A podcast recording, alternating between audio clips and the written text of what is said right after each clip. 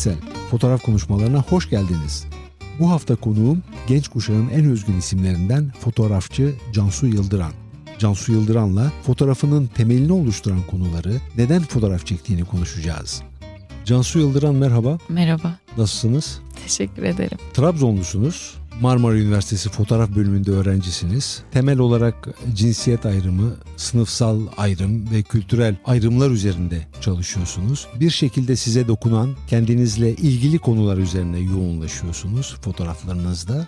Barınak, Mülksüzler, Benim Kayıp Ana Vatanım Pontus, İskandil isimli serileriniz var. Bunlardan ikisi sizin kurucu hikayenizi oluşturuyor. Belki de siz böyle ifade ediyorsunuz kendinizi bu seriler aracılığıyla. Mülksüzler, burada kendi köklerinize iniyorsunuz. Trabzon bölgesinden bahsediyoruz. Diğeri de barınak. Bunu da arafta kalmış genç kuşakların kültürel ve cinsel tabuları yıkışları ve kendi yaşam alanlarını, yaşam biçimlerini kurmalarıyla çerçeveliyorsunuz bu insanların kendi alanları bir yerde kendi sığınakları oluyor. Öyle değil mi? Ve kafesleri de oluyor. Ve kendi kafesleri de oluyor. Mülksüzlerle başlayalım. Karadenizli kadınlar var bu serinin merkezinde. Sizin de memleketiniz Karadeniz az önce de söyledik. Bu kadınların yaylada mülk sahibi olma hakları yok. Kadınlar ev yapamaz ve bütün bunlar erkeklerden oluşan yayla heyetinin koyduğu kurallar. Bize biraz bu mülksüzlerden bahseder misiniz? Büyüksüzler Karadeniz'deki kadınların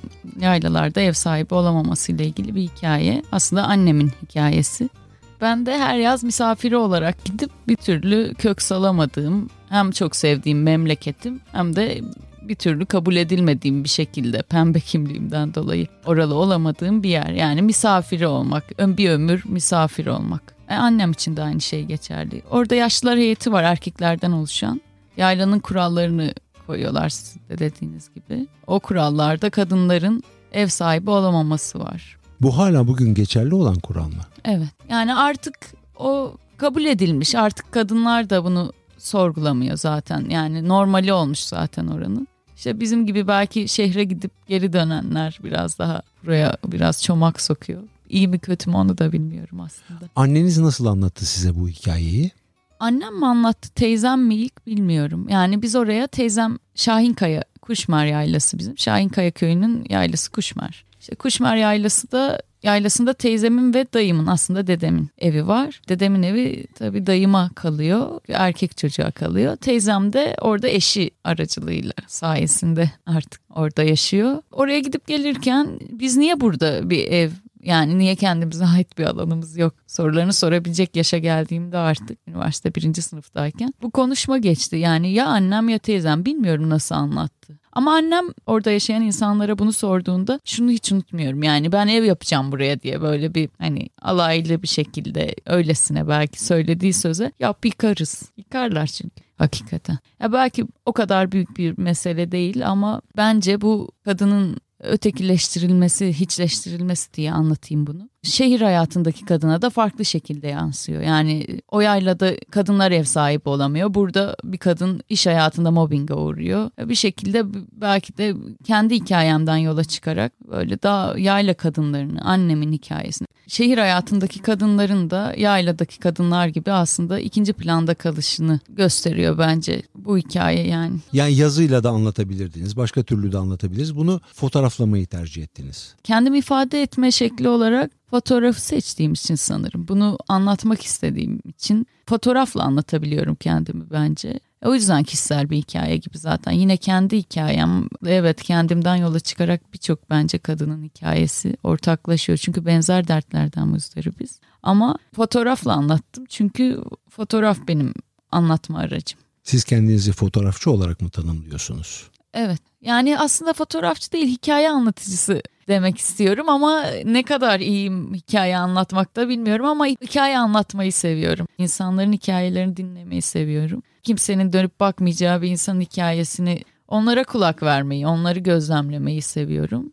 Kendi hikayelerime de öyle. Belki mülksüzler dediğim gibi yani dünyanın en büyük sorunu değil ama o küçücük dert birçok yerin yansıması aslında. O yüzden benim için o kadar değerli. Çok yerel bir hikaye mülksüzler ama çok kişisel böyle. Sizin fotoğraf öykünüzde temel olan nokta bu. Kendi yaşadıklarınızı, kendi hayatınızı size doğrudan doğruya dokunan olayları, olguları, e, yerleri anlatıyorsunuz. Mülksüzler de sizin bölgeniz, sizin ailenize de dokunan ve dolayısıyla size de dokunan bir konu olduğu için seçtiğiniz mülksüzleri. Çok yerel ama aynı zamanda da evrensel boyutlara ulaşabilecek bir hikaye. Peki e, barınağa geçelim. Bana barınaktan söz eder misiniz? Burada az önce söylediğimiz gibi arafta kalmış genç kuşakların sorunları var. Barınak küçük şehirlerden ya da kasabalardan, köylerden İstanbul'a en temel ihtiyaç olarak kendini var edebilmek amacıyla gelen Y kuşağından benim gibi genç neslin hikayesi aslında. Ailesinden, oradaki işte akrabalarından belki, belki o dedikodulardan, baskıdan kaçıp bir şekilde burada kendine yakın insanları arayan yine benim gibi gençlerin hikayesi. Üniversiteye geldiğimde dedim ki yalnız değilmişim. Bir sürü atanmış değil ama seçilmiş ailem var ve fotoğraf çekiyorum.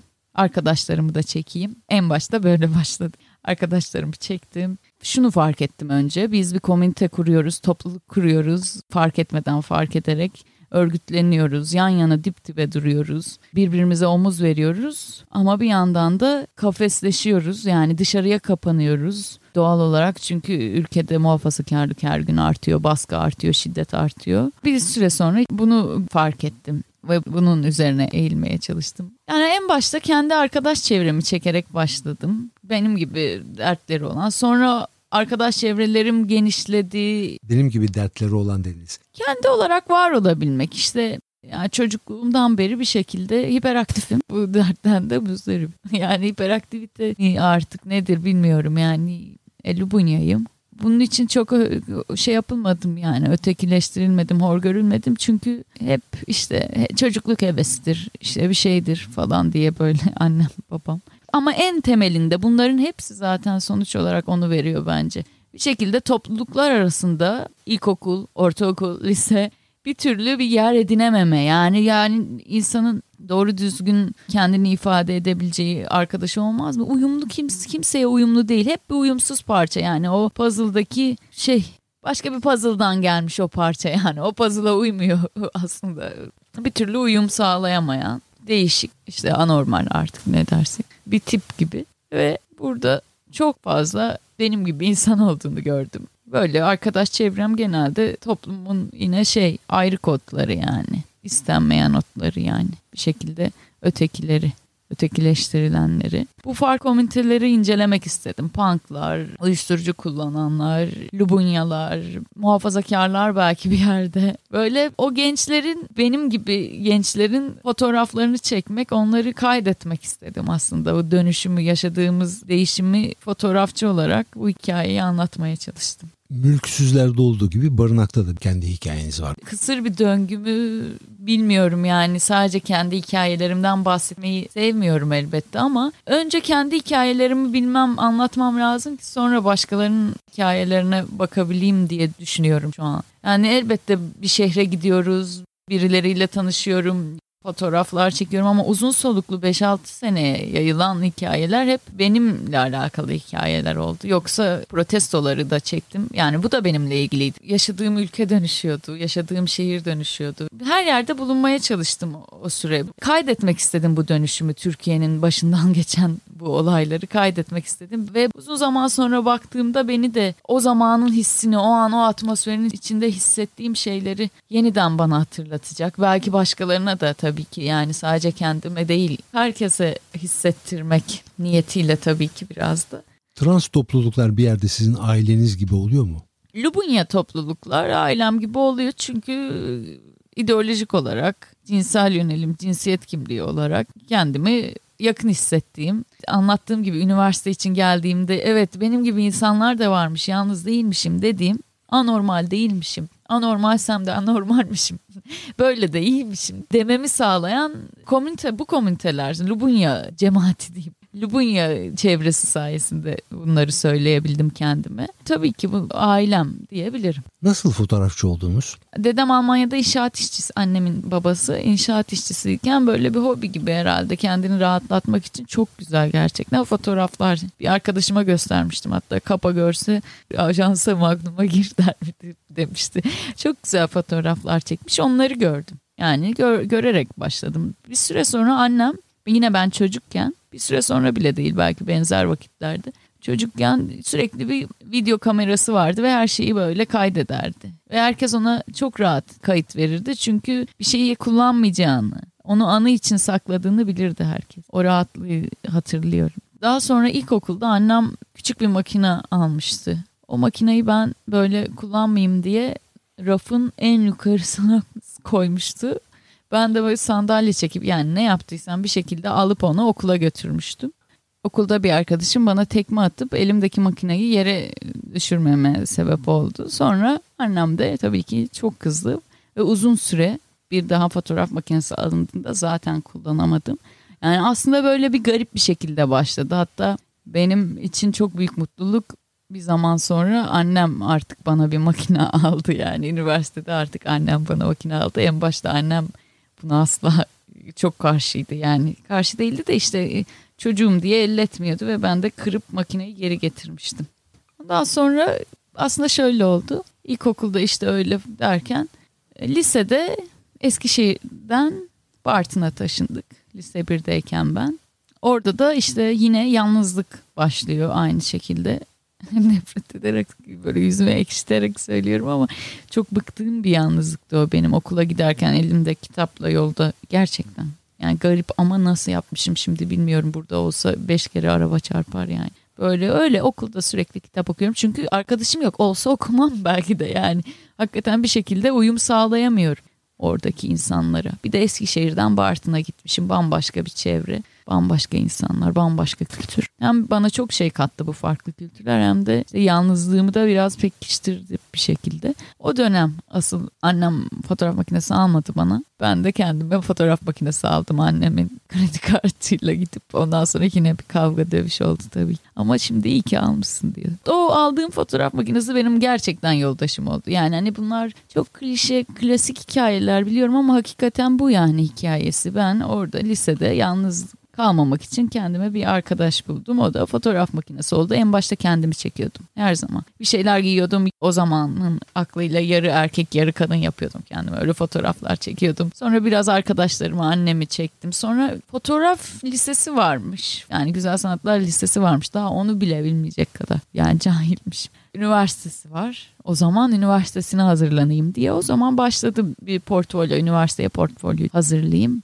Öyle sonrasında da fotoğraf Marmara Üniversitesi'ni kazandım. Bir sene gittim sonra bir daha doğru düzgün gidemedim. Çünkü işte tam Türkiye'nin gerçekten şu anki gibi değildi. Yani çok çok yoğundu biliyorsunuz. Patlamalar oluyordu, protestolar oluyordu. Yani bu kadar sinmemişti insanlar, sindirilmemişti belki. Geziden hemen sonra diyebiliriz. O süreçte ben ya okulda olup teknik öğrenecektim ya da alanda olup onları kaydedecektim ve ikincisini seçtim. Ailem tabii ki buna çok kızdı. Hala çok kızıyor. Şu anda yani okula karşı bir nefretim yok. Ama ikinci planda bırakmak zorunda kaldım onu. Çünkü dışarıda olmayı, kaydetmeyi... Fotoğraf sizin hayatınızı köklü bir şekilde değiştirdi mi? Bilmiyorum değiştirdi mi? Yani çünkü o kadar eskiye dayanıyor ki değiştirdiyse de çok önceden değiştirdi hayat. Ve değiştirdi şu anlamda. insanları daha farklı görebilmemi, anlayabilmemi sağladı. Ama fotoğraftan çok bence okuduklarım fotoğrafımı değiştirdi. Okuduklarım beni değiştirdi. Bakışımı değiştirdi. İşte şiirdir. Yani o zamanlar daha lisede fotoğrafa hazırlanırken hazırlanmıyorum da fotoğraf çekiyorum işte Facebook'a falan koyuyorum. Daha sonra Kazım Kızıl benim çok sevdiğim birisidir. Onunla ekleştik. İşte sonra benim öğretmenim oldu gerçekten ve bir gün onunla İzmir'e gitmiştim. Teyzem orada yaşıyor onun yanına. Onunla bir gün görüştük. Orada çıkıp fotoğraf çekmiştik. Ben daha lisedeyim. Lise 1-2 yani çok da sonunda da değilim. Neyse fotoğraf çekerken böyle bir tane bir hanın içinde bir adam hiç unutamıyorum. Tesbih yapıyordu. Ben de böyle fotoğrafını çekip kaçmıştım utanmıştım. O da beni böyle alıp geri getirmişti. Yani insanlar sömürülecek şeyler malzemelerin değildir. Onların fotoğrafını çekip kaçamazsın. Hikayelerini dinle ne yapıyorlar. Oradan yani böyle bu anlamda mesela bu benim hayatımı elbette değiştirdi yani. Ya zaten politik bir aileden geliyorum zaten hani bu bilinçlere bence az çok sahibim ama fotoğrafa bakışımı değiştirdi mesela bir insanı tanımadan çekmeyi pek sevmiyorum. Sokak fotoğrafını pek sevmiyorum. Ya benim hikayem ya da hakikaten hissettiğim damarlarımda hissettiğim bir acı olur, mutluluk olur neyse o yani hissedebildiğim bir şey olmalı. Hissedebilmek için de onu gözlemleyebilmem, konuşabilmem, belki çevresinde dolanabilmem. Yani bir şekilde iletişimde kalabilmem gerekiyor bence bu anlamda değiştirdi ve fotoğrafçılar da hayatımı değiştirdi. Fotoğraf değil belki ama filmler, fotoğrafçılar.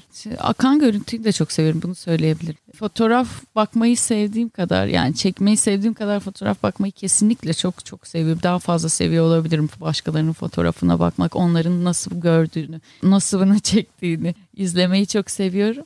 Bir yandan ama sinemayı çok seviyorum. Yani ne kadar yetkinim onu bilmiyorum ama izlemeyi çok seviyorum konuda ne kadar başarılıyım bilmiyorum ama fotoğraf çekmeyi, hikayeleri araştırmayı, hikayeleri anlatmaya çalışmayı, o yolda olma çok seviyorum açık. Fotoğraf kadar sinemada hayatımı değiştirdi diyebilirim bu anlamda. Fotoğrafla ilgili olarak çektiğiniz fotoğraflara baktığınız zaman çektiğiniz anı hatırlıyor musunuz? O anki düşünceleri, atmosferi aklınıza getiriyor musunuz yeniden? Bazen önemli fotoğraflarsa benim için tabii ama sürekli yani bir uzun bir fotoğraf çektiğim zamanlar çok o yüzden çoğunlukla hatırlıyorum bence ama bazen de ha bu fotoğrafı ne zaman çekmişim diyorum mesela yani. Fotoğraf sizin hayatınızda merkezi bir rol oynuyor mu? Oynuyor. Bunu da değiştirmem gerekiyor mu bilmiyorum. Biraz daha farklı şeylerle ilgilenmem. Çünkü besliyormuş gibi geliyor. Ben, ben böyle beğendiğim bütün fotoğrafçılar, işte ne bileyim alanında başarılı insanlar sanki hep ikinci bir uğraşı da oluyor. Benim tek uğraşım fotoğraf ol. İşte bir de belki birazcık aktivizm fotoğraf yoluyla yine o da ama fotoğraf aktivizmi. Fotoğrafa bayağı kendimi adadığımı düşünüyorum. Bu iyi mi kötü mü onu da zaman gösterecek artık. Cansu Yıldıran bu söyleşiye katıldığınız için teşekkür ederim. Ben teşekkür ederim. Görüşmek üzere. Bu haftaki konuğum fotoğrafçı Cansu Yıldıran'dı. Cansu ile iki fotoğraf serisini, mülksüzleri ve barınağı konuştuk. Cansu neden fotoğraf çektiğini anlattı. Diğer konuşmaları dinlemek, konuklarım hakkında detaylı bilgi almak isterseniz sizi www.fotoğrafkonuşmaları.com adresine beklerim. Önümüzdeki pazar yeni bir yayında buluşmak üzere, hoşçakalın.